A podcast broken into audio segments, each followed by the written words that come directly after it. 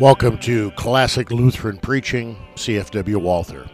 CFW Walther was a parish pastor, later professor, and first president of Concordia Seminary in St. Louis, Missouri. He was also the first president of the Lutheran Church Missouri Synod. These sermons were preached from 1840 to 1870, predominantly in congregations of the St. Louis area. Unfortunately, we do not know the specific dates and locations of most of these sermons as they have been lost to time. These sermons were originally preached and published in German and translated by Donald Heck. They're available in two volumes from Concordia Publishing House, St. Louis, Missouri, cph.org. Thank you for listening.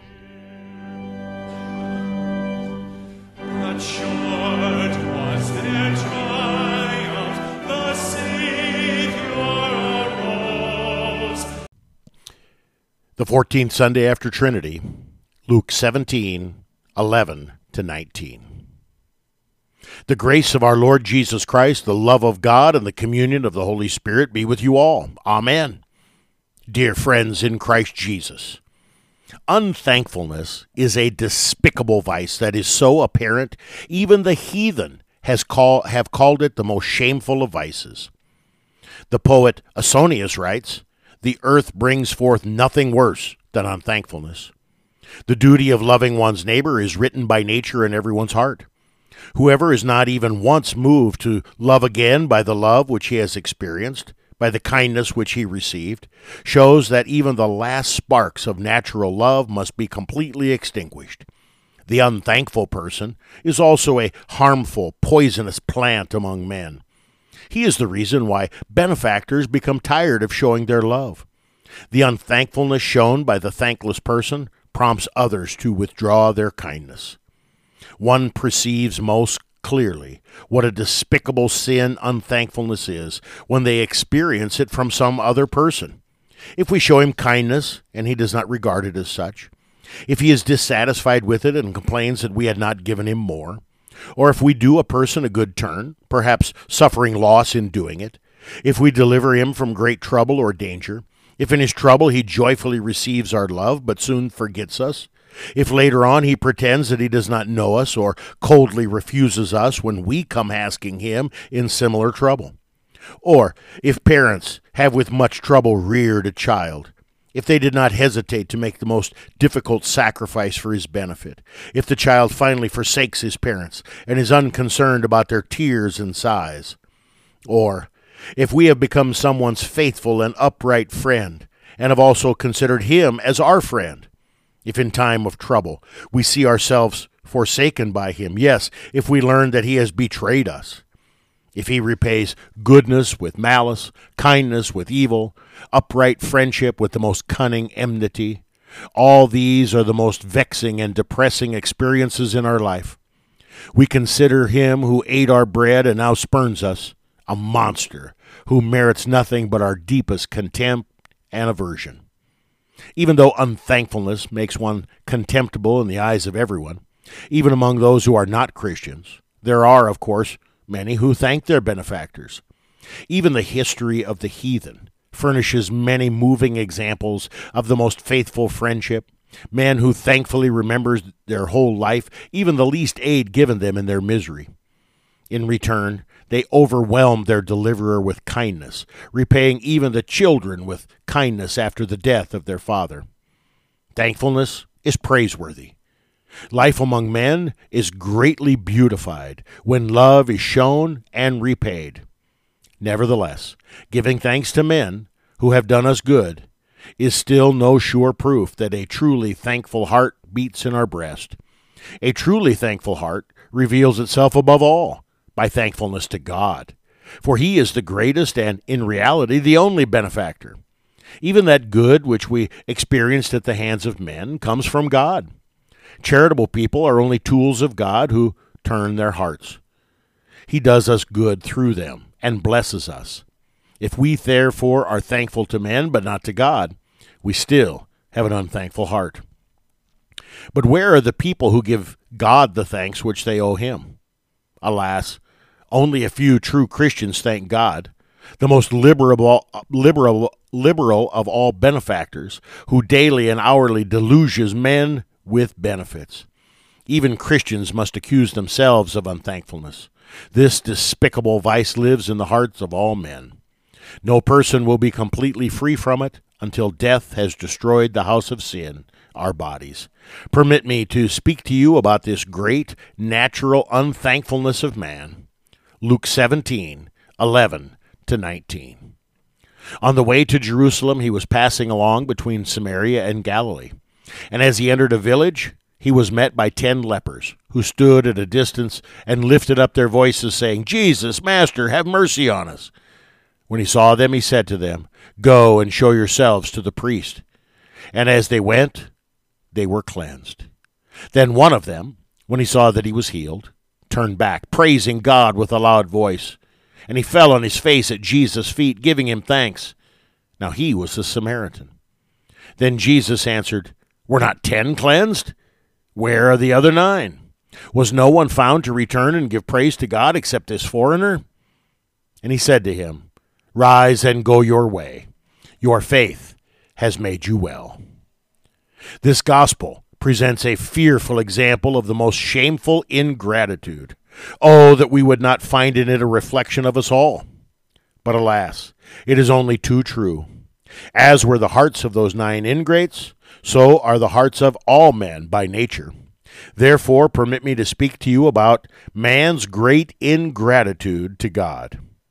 The ingratitude by which the non Christian reveals himself, and the ingratitude which is still found in Christians. We pray.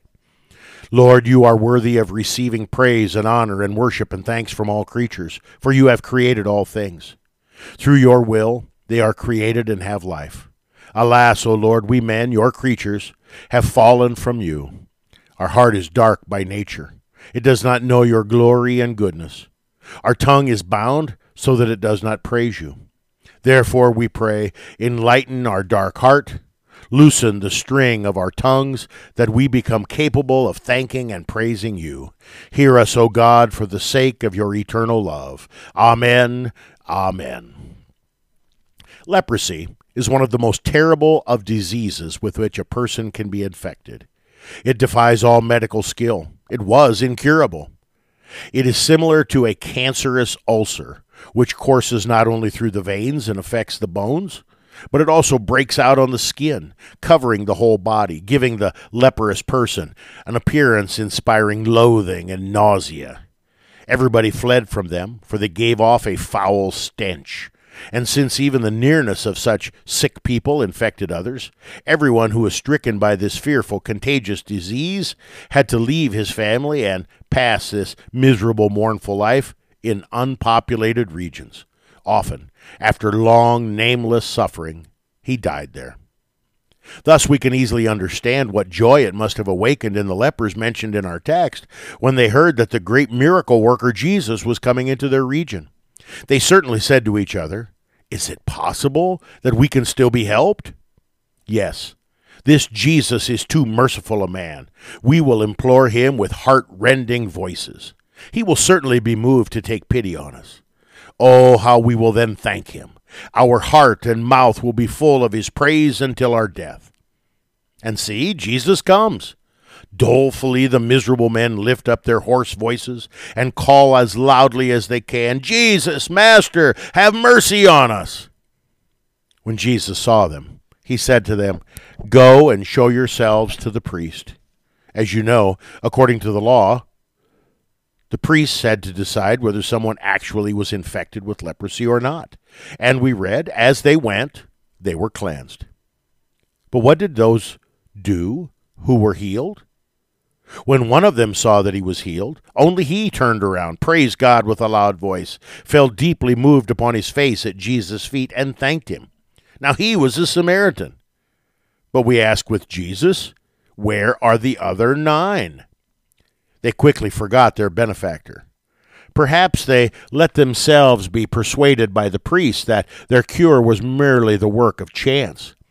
They quickly forgot their terrible misery from which no person could rescue them. They forgot the unspeakable love and kindness which they experienced. They forgot the holy vow of thanks which they had made. They did not return. They did not consider Christ worth one word of thanks. Now, they used the health which they again received to walk thoughtlessly and merrily on the broad way of the lust of the world. Must we not cry out? Is it really possible that a person could have such a benumbed, unthankful heart? Can he be rescued from such unalterable misery and not give even one word of thanks to his benefactor? Yes, it seems impossible and unbelievable. But would to God that countless did not daily and hourly show themselves just as unthankful toward God. But just consider that to be truly thankful, one must first recognize the benefits which one has received. Secondly, praise God for them. And finally, use them according to the will of the giver. But what do most men do? God's kindness surrounds each person more closely than does air. Body and soul are the basic benefits which everyone has received from God.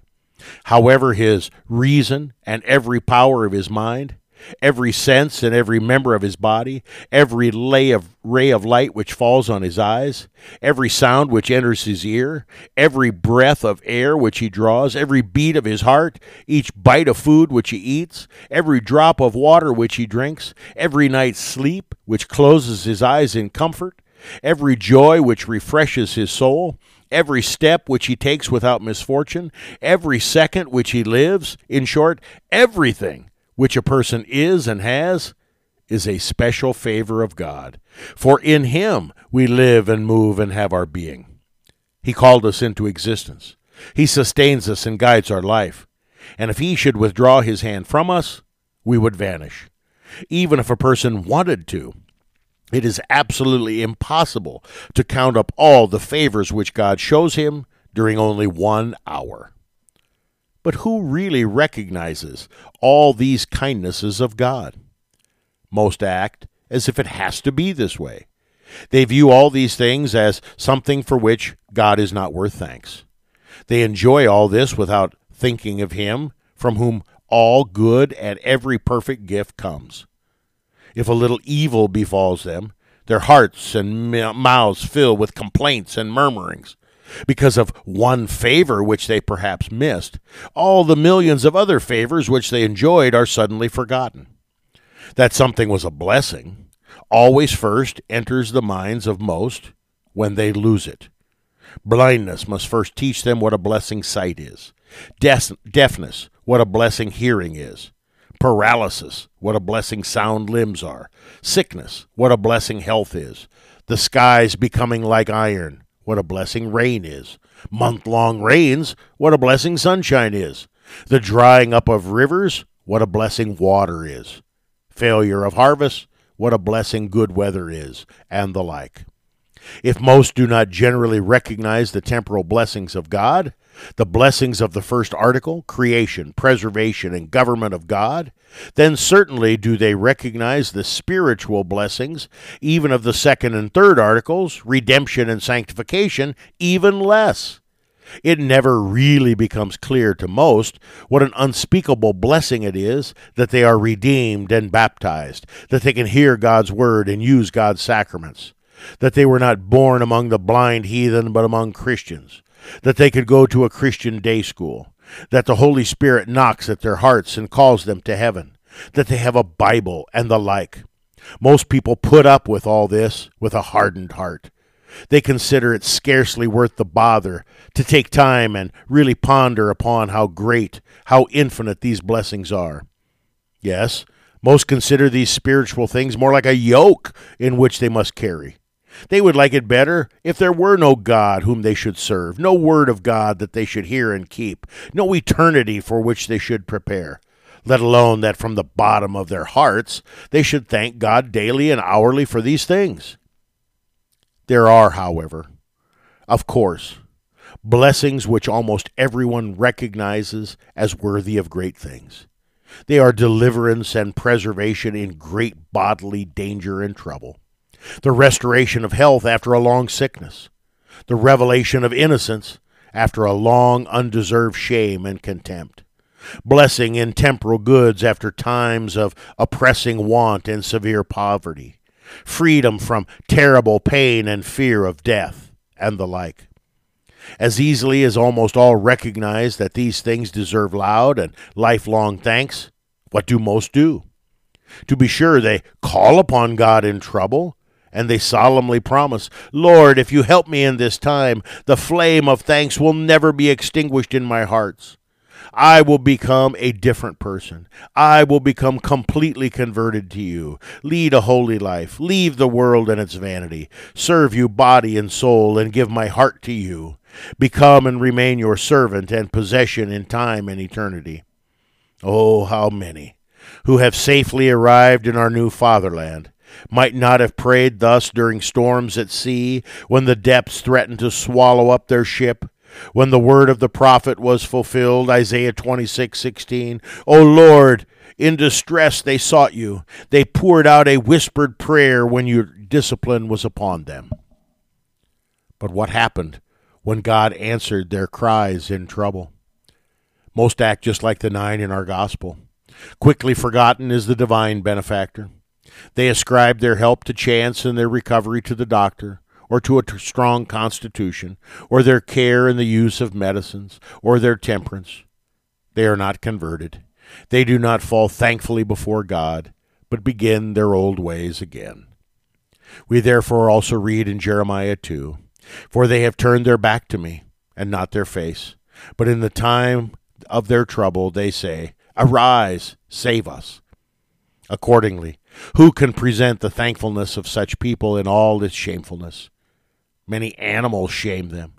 If it experiences one impressive favor from a man, it also serves him with the deepest attachment until death. The Lord in Isaiah takes heaven and earth as witness for such shocking thankfulness and says in chapter 1 Hear, O heavens, and give ear, O earth, for the Lord has spoken. Children have I reared and brought up, but they have rebelled against me. The ox knows its owner, and the doc- donkey its master's crib, but Israel does not know. My people do not understand.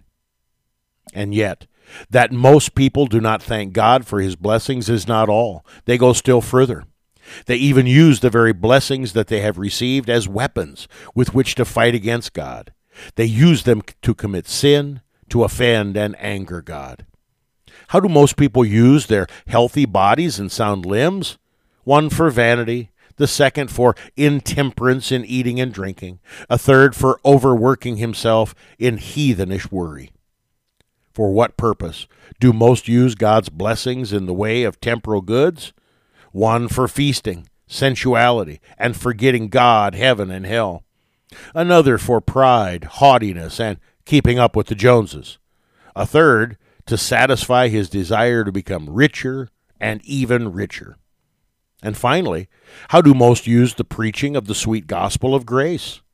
Alas, for continuing more securely in sin instead of being turned from it to Christ. For turning Christian liberty into a license of the flesh and the world.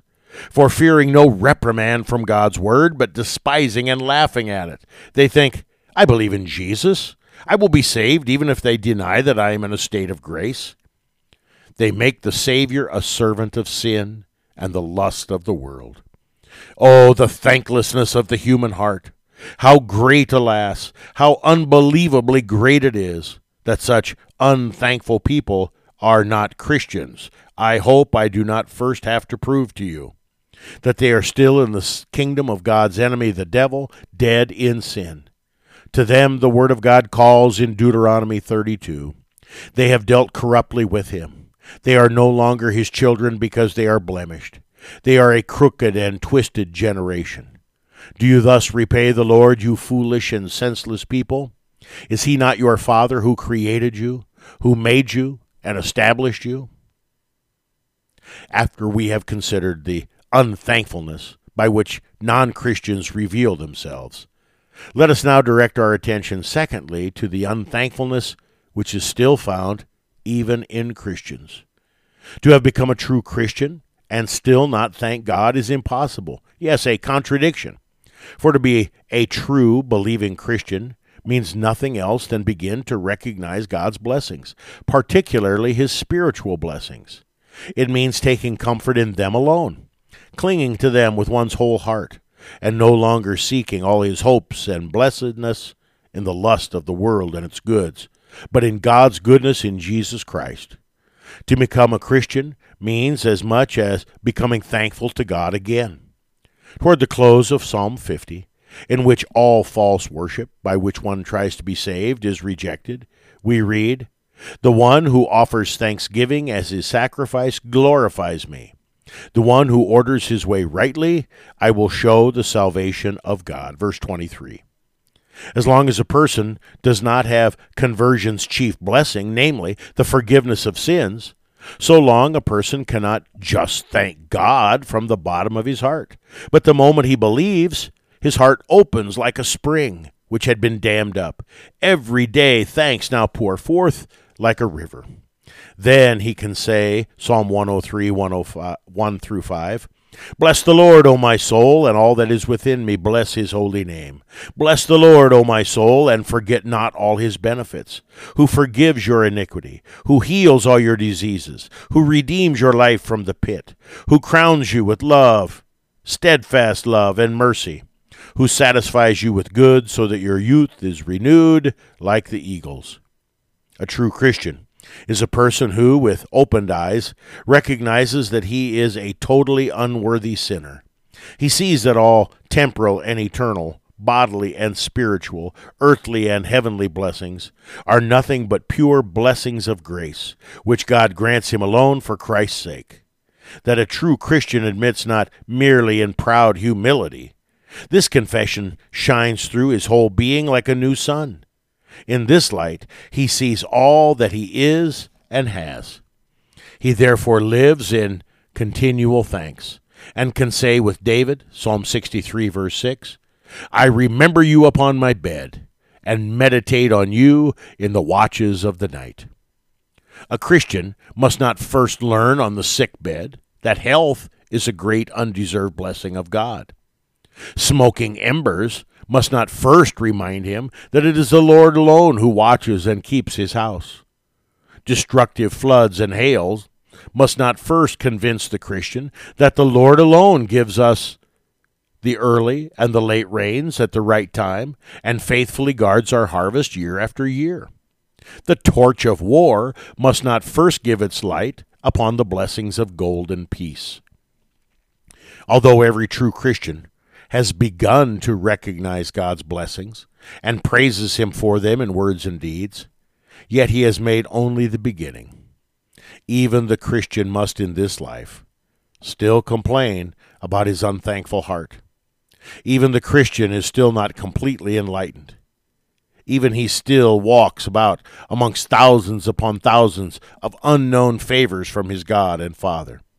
Even the Christian still has flesh and blood he must often complain about his slowness in praising and thanking God. Yes, he must confess that he has often called upon God in trouble, but after trouble has passed, has forgotten to praise him. He did not pay the highest his vows, but remained liable for them. The Christian must especially complain that only too often he did not praise God for the cross, for trouble, for sickness, poverty, mockery, and shame, which are just as much great blessings of God as are good days, health, riches, and honor. My friends, although a true Christian still has much in common with a non Christian, there is one essential difference between them. The unthankfulness of the true Christian is one which he recognizes, bemoans, laments, and daily battles. Since he has faith, his unthankfulness is not imputed to him for Christ's sake, but is daily forgiven. A Christian hates his unthankful heart, longingly looks toward the heavens, and says with David, Psalm 63 5, My soul will be satisfied as with fat and rich food, and my mouth will praise you with joyful lips. He thinks, Here my flesh still drags me to earth. Some day, when I shall have escaped the chains of the earthly and ascended to the temples of heaven, I will with all the choirs of your elect children perfectly praise you, O God, from everlasting to everlasting. Therefore, you who do not yet have a heart yearning for perfect eternal thanks, bear this in mind. Whoever does not learn to thank God here will also not thank him there. But, excluded from the jubilant choirs of the blessed, he will lament eternally. Hence, go as lepers to Christ. Beg him for mercy. If he helps you, do not return to the world. She will persuade you not to thank Christ, but join her in mocking him, or at least to be silent. Oh, rather remain in union with Christ and his Christians. You will be inspired daily to praise God, to tell what the Lord has done to your soul. You who can already cry out, The Lord has done great things for us, and we are glad. Psalm 126. Practice to be better in your praise. Learn to thank Him even for tribulation. Pride yourself, as Paul, in your weakness, that is, in your trouble and persecution.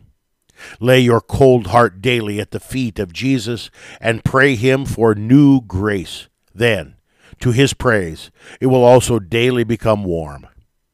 But when you will have won the battle and carry out the palm of your victory in your hand and crown of life on your brow, no string shall tie your tongue, no sobs shall interrupt your psalms of thanks. But free and unhampered, the million voiced hallelujah, in which you shall also join, shall resound throughout the heavens to the praise of God the Father, who created us, to the honor of God the Son, who redeemed us, and to the glory of God the Holy Spirit, who sanctified us.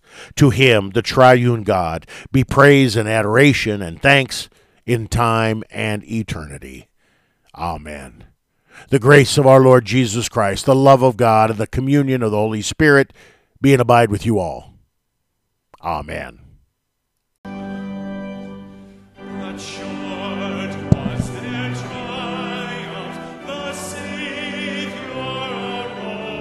You've been listening to Classic Lutheran Preaching, CFW Walther. These sermons are available in two volumes as a part of Walther's Works, Concordia Publishing House, St. Louis, Missouri, cph.org. We thank you for tuning in, and we pray that God's Word has and will continue to be a great blessing in your life.